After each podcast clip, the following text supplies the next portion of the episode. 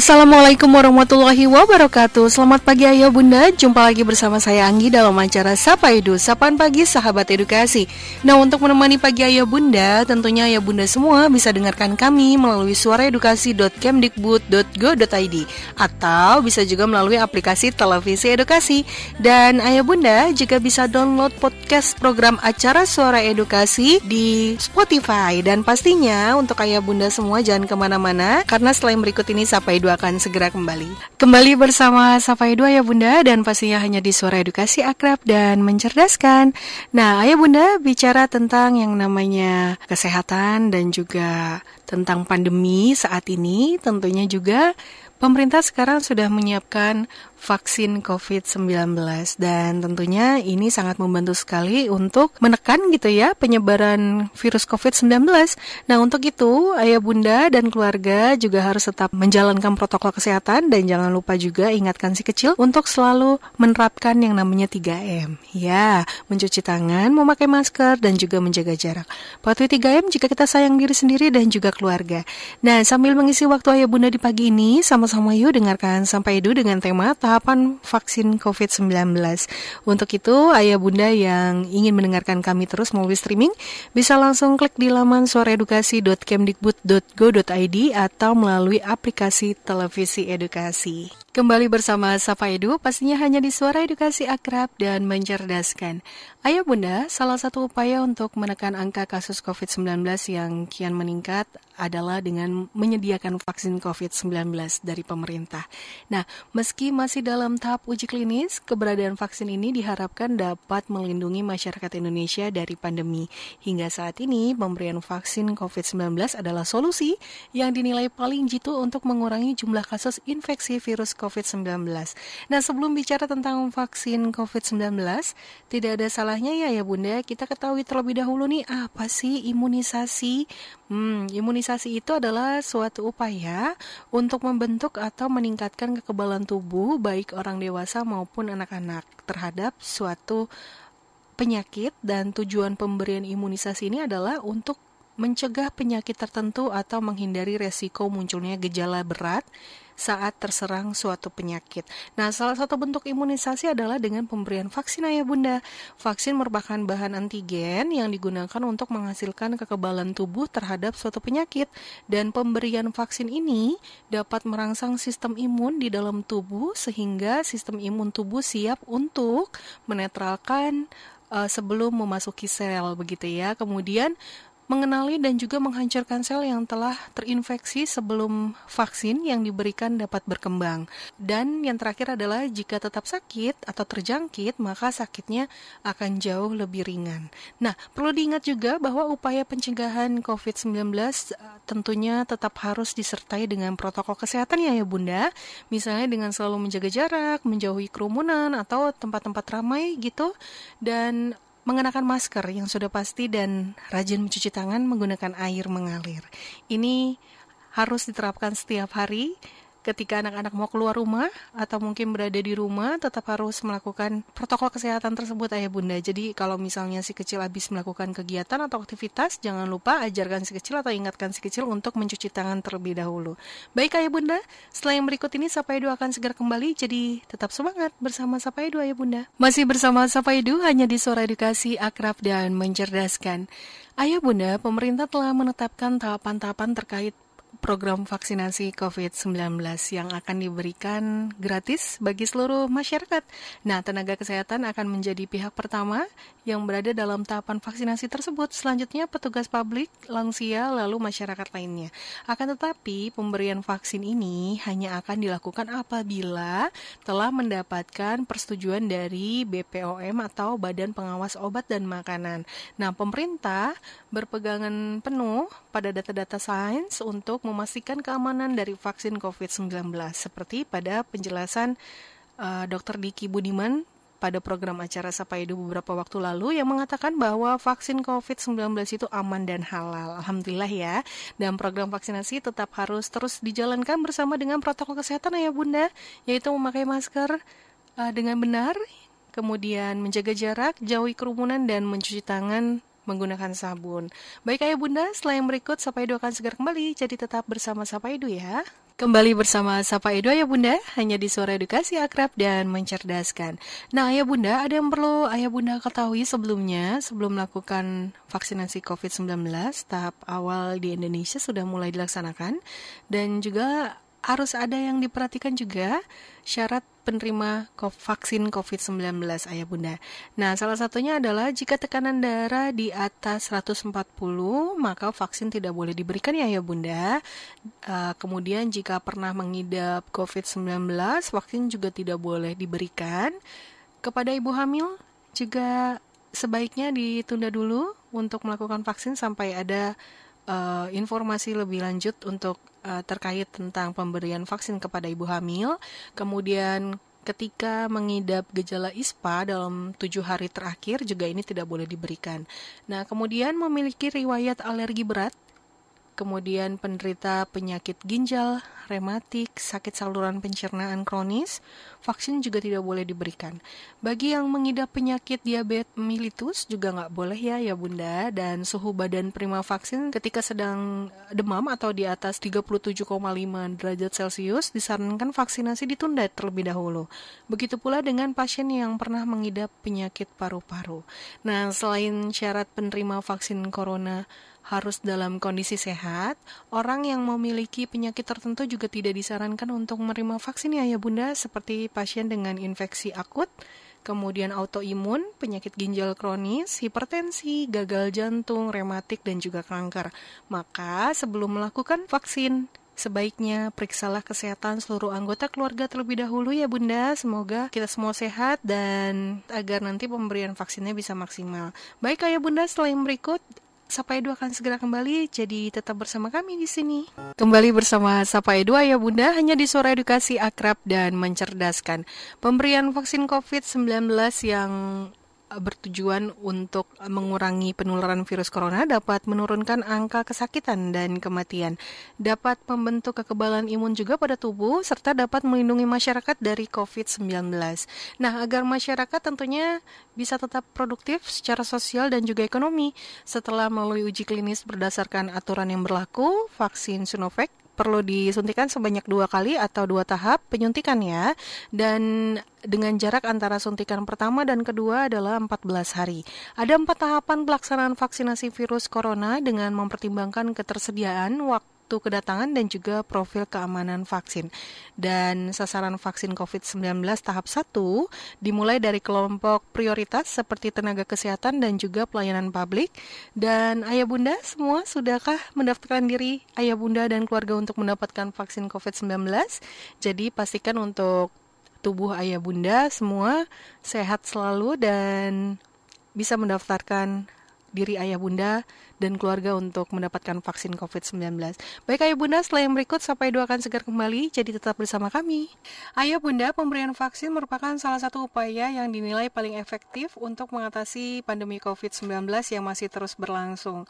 Mari ketahui apa saja tahapan vaksin COVID-19 dan siapa yang perlu lebih dulu mendapatkannya.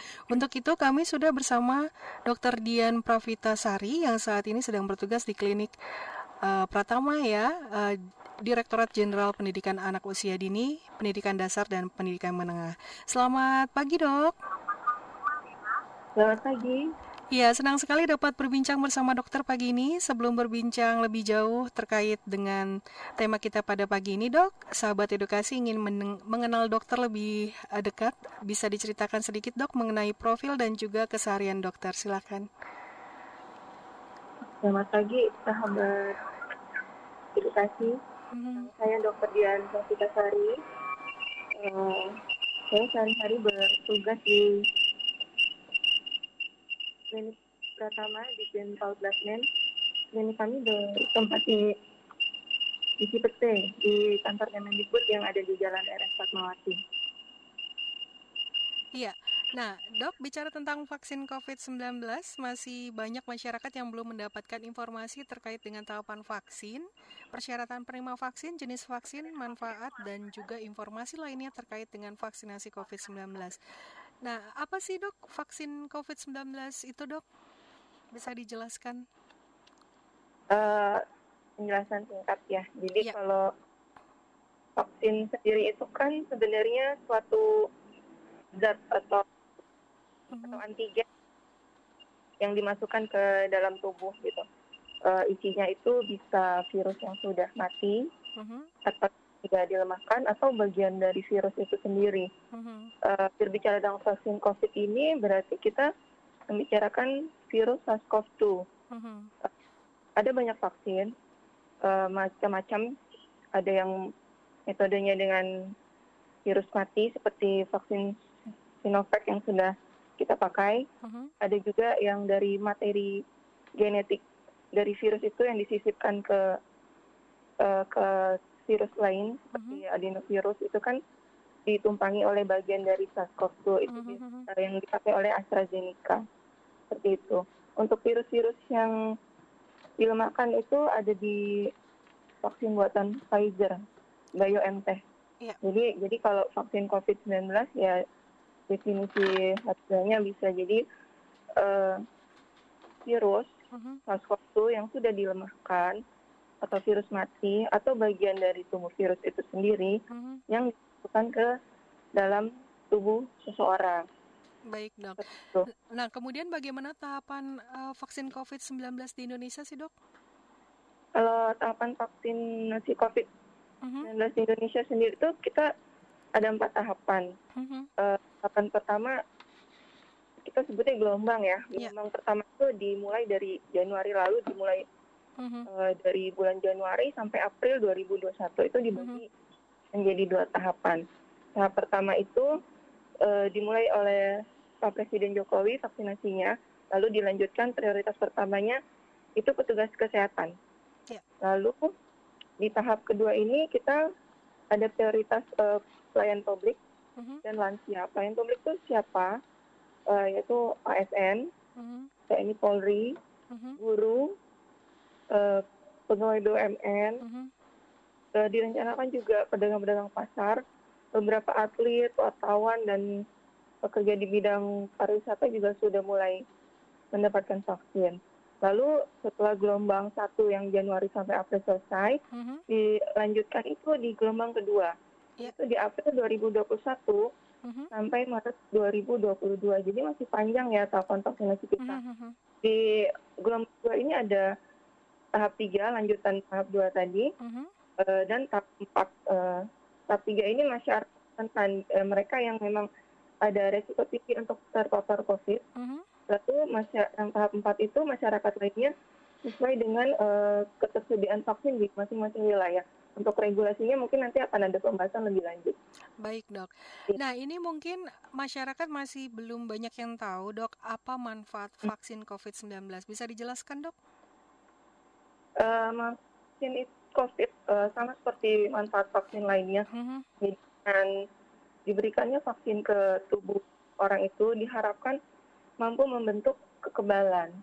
Nah, untuk vaksin COVID-19 ini versinya masing-masing Mhm. eh, sendiri kayak Sinovac ini eh, belum ada klaim kalau bisa mencegah penularan. Mhm. Tapi dengan diberikannya Sinovac eh, tubuh seseorang diharapkan membentuk antibodi yang un- yang bisa bermanfaat bila suatu saat kita terpapar atau terkonfirmasi COVID, Mhm. itu bisa mencegah terjadinya gejala atau kalaupun sampai bergejala, Mhm. gejalanya hanya ringan. Jadi Baik. diharapkan dari situ untuk bisa menurunkan angka kematian karena Mhm. jangan jadi gejala berat seperti itu. Namun Baik. kabar untuk vaksin AstraZeneca yang baru masuk yang sedang digunakan ya, Ya. mulai digunakan ya di Jawa Timur ya, Mhm. itu eh, dari dari klaimnya karena mereka sudah juga penelitian sampai uji klinis fase 3 Mhm. itu bisa mencegah penularan COVID-19. Tapi ya bagaimanapun walau manfaatnya seperti itu kita juga tetap harus fokus ya seperti itu Mhm. karena Mhm. ini masih baru jadi kita jangan jangan euforia gitu. Mhm. Mhm. sudah divaksin sudah kebal jadi tetap prokes tapi tetap manfaatnya ya seperti itu tadi saya sebutkan Iya, baik. Untuk itu kita bicara tentang SOP nih, Dok. Apakah Ya. ada SOP yang harus dilakukan penerima vaksin sebelum dan setelah melakukan vaksin? Eh, kalau SOP yang baku itu ya Mhm. harus yang apa namanya yang ditetapkan sih kak Ya. ya cuma ada Mhm. masukan dari beberapa aksi dari beberapa pakar Mhm. jadi gini kalau kita mau vaksin pertama kan kita harus mempersiapkan diri kita ya gitu. Mhm, jadi mhm, apa saja mungkin ini bisa menjadi masukan jadi mhm. eh, seandainya nih ada yang eh, suka mengkonsumsi alkohol disarankan Ya. dua hari sebelumnya itu Mhm. tidak minum minuman yang mengandung alkohol Mhm. sampai dua minggu setelah vaksin diberikan. Ya.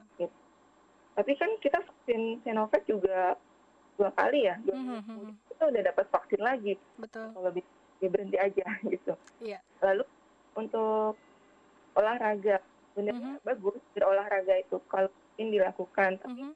Untuk olahraga yang berlebihan ini sebaiknya dihindari dulu. Mhm.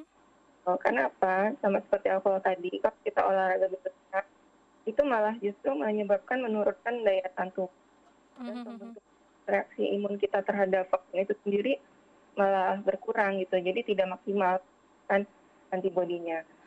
Baik. Uh, selain alkohol dan Mhm. olahraga, kita harus cukupi kebutuhan nutrisi. Boleh Mhm. kita mengikuti apa namanya uh, suplemen ya, multivitamin gitu. Mhm. Satu minggu sebelumnya boleh.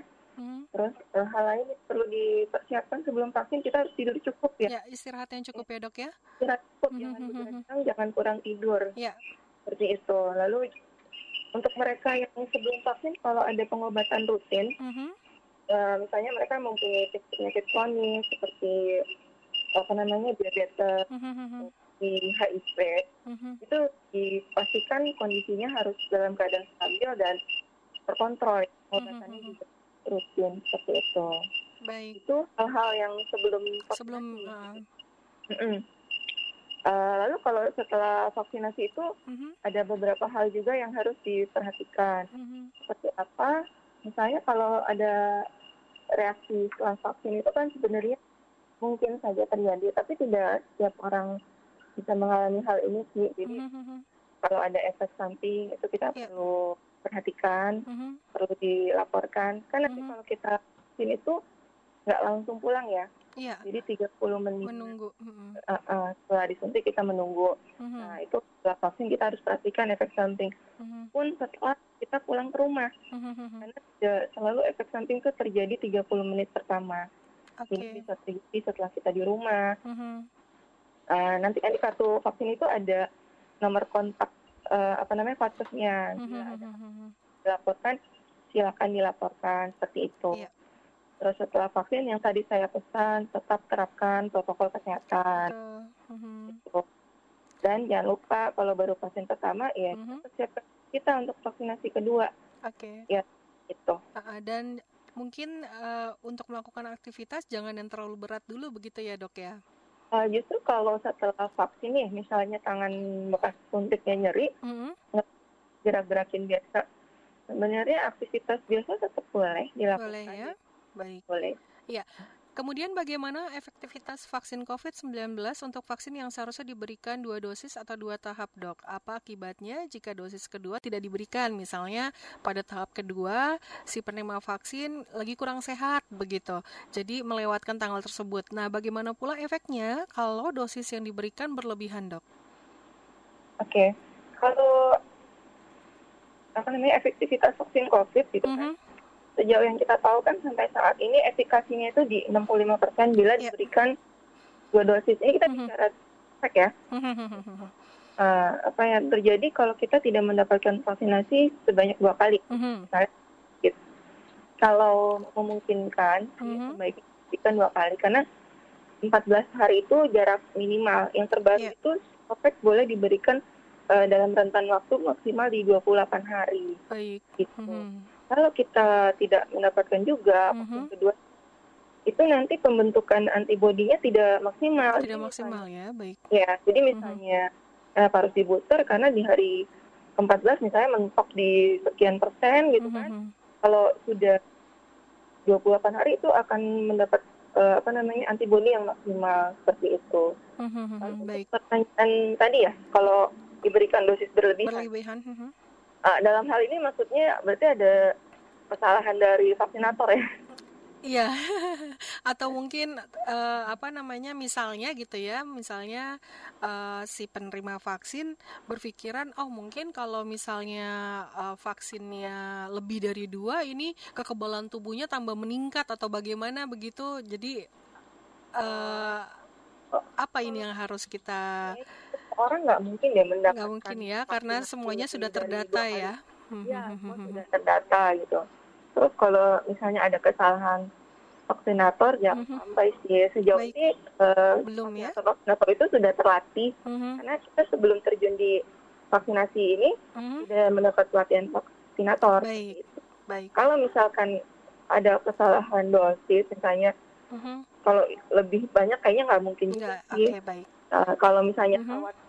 Misalnya ada pikiran dari apa namanya penerima vaksin. Mm-hmm kalau tadi misalnya kebanyakan gimana ya gitu kan mm -hmm.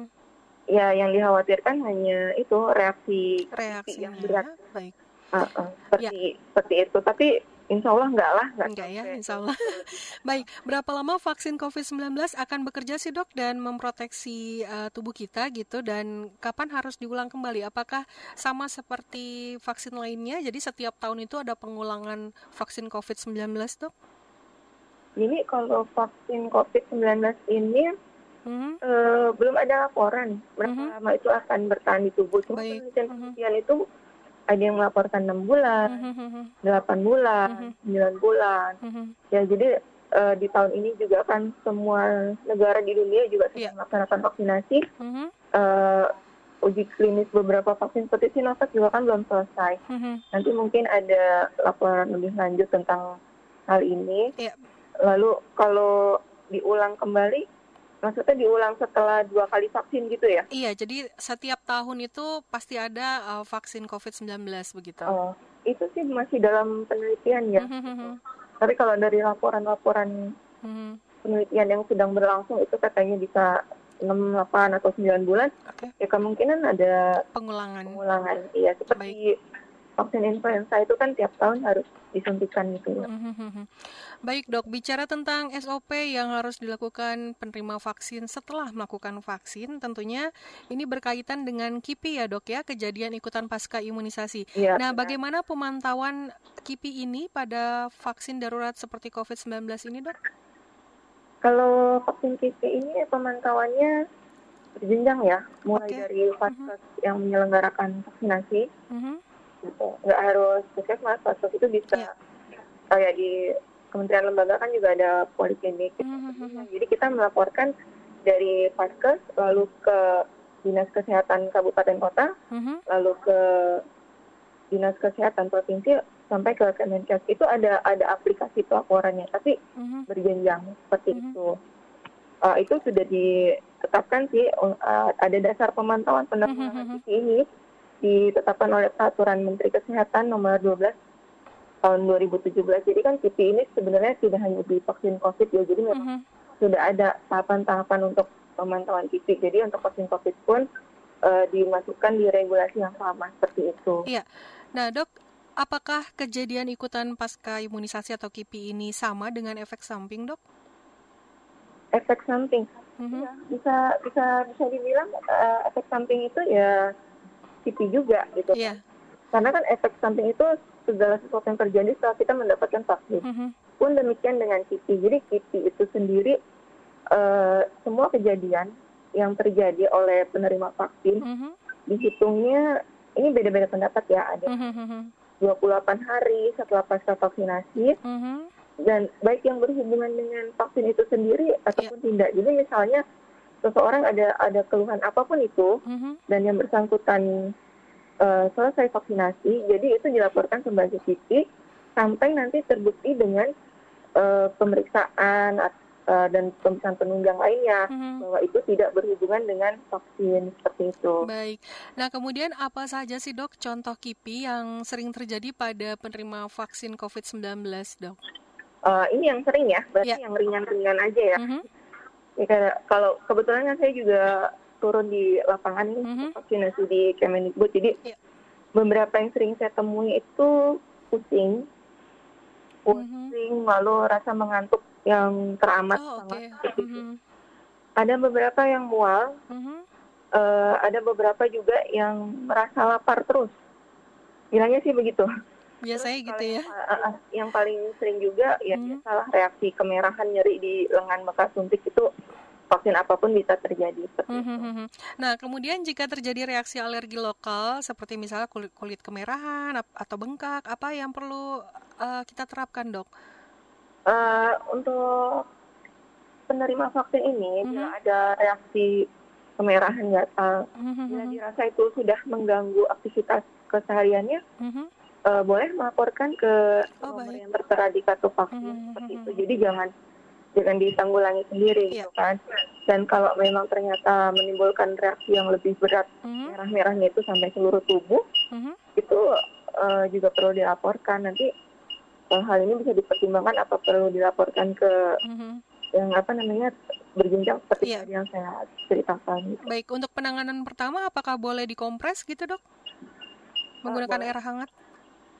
Yang di mana nih kemerahan di bekas suntik ya? Iya. Oh, itu boleh boleh dikompres. Mhm. Ya, oh. Seperti itu. Kompres kompres dingin boleh. Mhm. Terus kalau memang sangat nyeri banget, boleh dikasih obat pereda nyeri seperti paracetamol, tapi konsultasi dulu. Konsultasi ya, baiknya ya. Lalu Baik. yang merah itu rasanya Baik. ya tetap digerakkan gitu. Iya. Nah, Dok, bagaimana nih, Dok, mengatasi shock yang disebabkan oleh reaksi alergi yang berat setelah vaksin, Dok? Eh, shocknya ini sampai yang penerima vaksin itu pingsan gitu ya? Iya, bisa dibilang seperti itu atau mungkin demam, demam tinggi begitu. Karena kan di beberapa berita ada ya, Dok, ya setelah menerima vaksin tiba-tiba eh, dilarikan ke rumah sakit karena tidak sadarkan diri atau pingsan begitu atau itu memang eh, dari penerima vaksinnya yang kurang sehat ya, Dok? Eh, jadi kalau memang ada shock ini memang harus segera dilaporkan dulu ya. Mhm. Jadi gini, kalau kalau reaksi alergi yang berat banget pada vaksin itu Mhm. kita sebut namanya shock anafilaktik. Itu kejadiannya cepat ya. Mhm. Kejadiannya cepat di, di, di tempat observasi vaksin pun bisa terjadi itu Mhm. di antara menit-menit 5 sampai 50 menit lah itu bisa Mhm. terjadi. Jadi eh, kalau yang shock anafilaktik ini sih kemungkinan tidak mungkin terjadi di Oke. setelah penderita pulang ke rumah gitu kan. Oke. Mhm. Uh, uh, jadi kalau shock anafilaktik terjadi di tempat vaksinasi, Mhm. uh, untuk tim vaksinasi sendiri itu kan sudah disiapkan minyak ICU. Ambulans, juga ada kit kit anafilaktik shock. Iya. Jadi jika te- terjadi kejadian seperti itu uh, sudah ada SOP-nya untuk penanganan seperti itu. Dan kalau untuk yang terjadi shock uh, apa namanya reaksi Mhm, lambat mhm. ya setelah peserta pulang kayak demam atau pingsan. Kalau pingsan sih saya rasa uh, sudah malamnya atau sorenya itu tidak bukan termasuk shock anafilaktik karena kalau shock anafilaktik ini Mhm. cepat sekali kejadiannya mhm, mhm. vaksin. Gitu. Baik dok. Nah dok ini apakah vaksin dapat diberikan eh, ketika pasien mengalami eh, sakit ringan seperti batuk dan flu begitu, tapi di swab itu negatif hasilnya dan jika tidak boleh berapa lama harus menunggu dok? Eh, ya, jadi gini, kalau ada batuk pilek, sebaiknya sih tidak diberikan dahulu ya, gitu kan, Mhm, walaupun eh, swabnya negatif. Eh, nanti untuk diberikan berikutnya, mhm. jadi setelah seminggu terakhir itu tidak ada gejala batuk pilek. Iya, jadi mungkin eh, untuk tahap pertama sudah mendapatkan vaksin. Kemudian di tahap kedua pasien mengalami batuk dan flu begitu, tapi di swab negatif. Karena pasien merasa baik-baik aja pada tubuhnya, cuma karena batuk dan flu aja, jadi tetap melakukan vaksin kedua. Nah, ini boleh atau tidak gitu. Dan jika tidak boleh, berapa lama harus menunggu setelah sembuh dari sakit? Iya, jadi kalau dia mengalami batuk pilek Mhm. vaksin pertama, Mhm. untuk vaksin keduanya itu sebaiknya ditunda ya. Ditunda baik. Seperti itu. Mhm, Nah, mhm. tapi keputusan sih biasanya kembali ke dokter yang screening. Mhm, seperti itu. jadi konsultasi lebih baik ya dok ya? ya, jadi Mhm. nanti memang sebelum divaksin dikonsultasikan dulu Mhm, di mhm. screening ya, seperti Mhm. itu. Dan lalu kalau kalau saya sendiri sih sebaiknya jangan ya, jangan divaksin dulu. Baik. Nanti Mhm. vaksin keduanya itu diberikan setelah seminggu tidak ada gejala. itu. Oke. Baik. Nah, selain tubuh penerima vaksin harus dalam kondisi yang sehat, apa yang harus dipersiapkan oleh penerima vaksin nih, Dok, sebelum melakukan vaksin? Uh, yang pasti mental ya, Dok ya. mental karena rata-rata itu takut ya. Mm, betul. Pas udah di meja screening tensinya naik. Mm, benar-benar. Tidak ada tidak ada tekanan darah tinggi, nggak punya riwayat hipertensi mm -hmm. itu ya kalau yang dipersiapkan lainnya ya seperti poin-poin tadi yang sudah saya yeah. sebutkan ya, istirahat yang cukup, mm -hmm. juga harus cukup, mm -hmm. perlu seperti itu. Ya baik. Nah dok, apakah vaksin COVID-19 bisa digunakan bersama dengan vaksin lainnya dok? Misalnya uh, vaksin hepatitis B begitu? Nah, jadi uh, dari beberapa informasi dan data yang saya baca sih hmm? uh, tidak bisa diberikan bersama dengan okay. vaksin yang lain gitu. Hmm. Jadi sebaiknya diberikan uh, jarak ya dok ya? Itu kasih jarak. Hmm. hmm itu berapa lama biasanya dok? Yang yang uh, lebih baik sih di jarak 4 minggu ya, okay. 28 hari. Oke. Okay. Gitu. Jadi, baik. Uh, kalau kita lagi vaksin yang pertama -hmm. belum selesai, tunggu selesai dulu. Mm-hmm. Nanti setelah vaksin keduanya selesai di jarak 28 hari. Oke, okay, baik. Apabila kita menerima vaksin lain terlebih dahulu, mm-hmm. vaksin COVID ini, kita memberi jarak untuk vaksin COVID-nya 28 hari. Oke, okay, baik. Baik, Dok, terakhir pesan dan harapan terkait dengan tema kita pada hari ini, Dok. Uh, tema dan harapan saya untuk mm. masyarakat, ayo dukung pemerintah yeah. Kegiatan vaksinasi COVID-19 ini mm -hmm.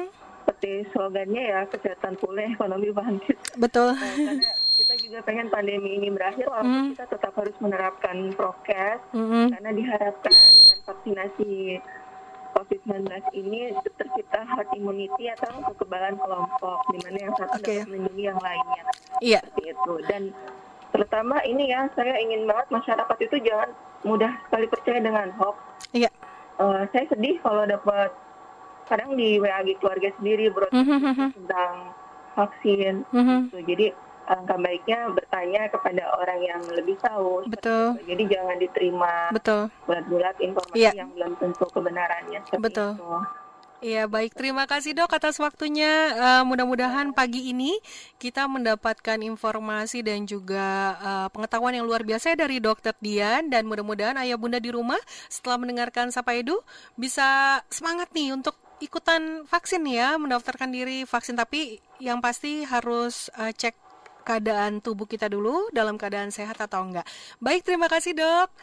Kapan-kapan kita ngobrol lagi ya dok ya. Mudah-mudahan kita semua selalu sehat. Terima kasih. Assalamualaikum dok. Baik ayah bunda, tetap semangat dan tetap bersama Sapa Edu karena setelah yang berikut Sapa Edu akan segera kembali. Kembali bersama Sapa Edu ayah bunda dan pastinya hanya di suara edukasi akrab dan mencerdaskan. Dan nggak perlu khawatir ya ya bunda, walaupun saat ini anak-anak tidak dapat prioritas penerima vaksin COVID-19, ayah bunda dapat melengkapi imunisasi dasar anak agar anak-anak tetap terjaga kesehatannya. Agar penyebaran virus corona tidak semakin meluas, tentunya pemerintah menghimbau masyarakat untuk tetap berada di dalam rumah dan menghindari pusat keramaian termasuk rumah sakit. Dan hal ini membuat banyak orang tua ayah bunda kesulitan ya untuk melengkapi vaksinasi anaknya dan pandemi virus corona berimbas pada banyak hal. Tidak sedikit orang tua juga ragu membawa anaknya ke rumah sakit atau puskesmas untuk melakukan imunisasi karena takut tertular virus yang sudah menginfeksi jutaan orang di seluruh dunia. Nah, Ikatan Dokter Anak Indonesia menginstruksikan agar pelayanan imunisasi untuk anak tetap berjalan sesuai jadwal meski saat ini Indonesia tengah dirundung wabah COVID-19 tentunya wajib imunisasi dasar lengkap diberikan kepada anak ini bukan tanpa alasan ya ya bunda jadi imunisasi lewat pemberian vaksin akan membantu sistem imun anak memproduksi antibodinya untuk melawan beragam penyakit yang mengancam anak-anak misalnya seperti hepatitis, kemudian difteri dan juga polio. Jadi, jika anak ayah bunda belum mendapatkan vaksin tersebut di jadwalnya, jangan khawatir untuk uh, datang ke puskesmas atau rumah sakit ayah bunda dengan protokol kesehatan pastinya. Insya Allah nanti kita aman. Dan jangan lupa juga jangan sampai ayah bunda melewatkan jadwal vaksin atau imunisasi dasar lengkap kepada anak begitu ya.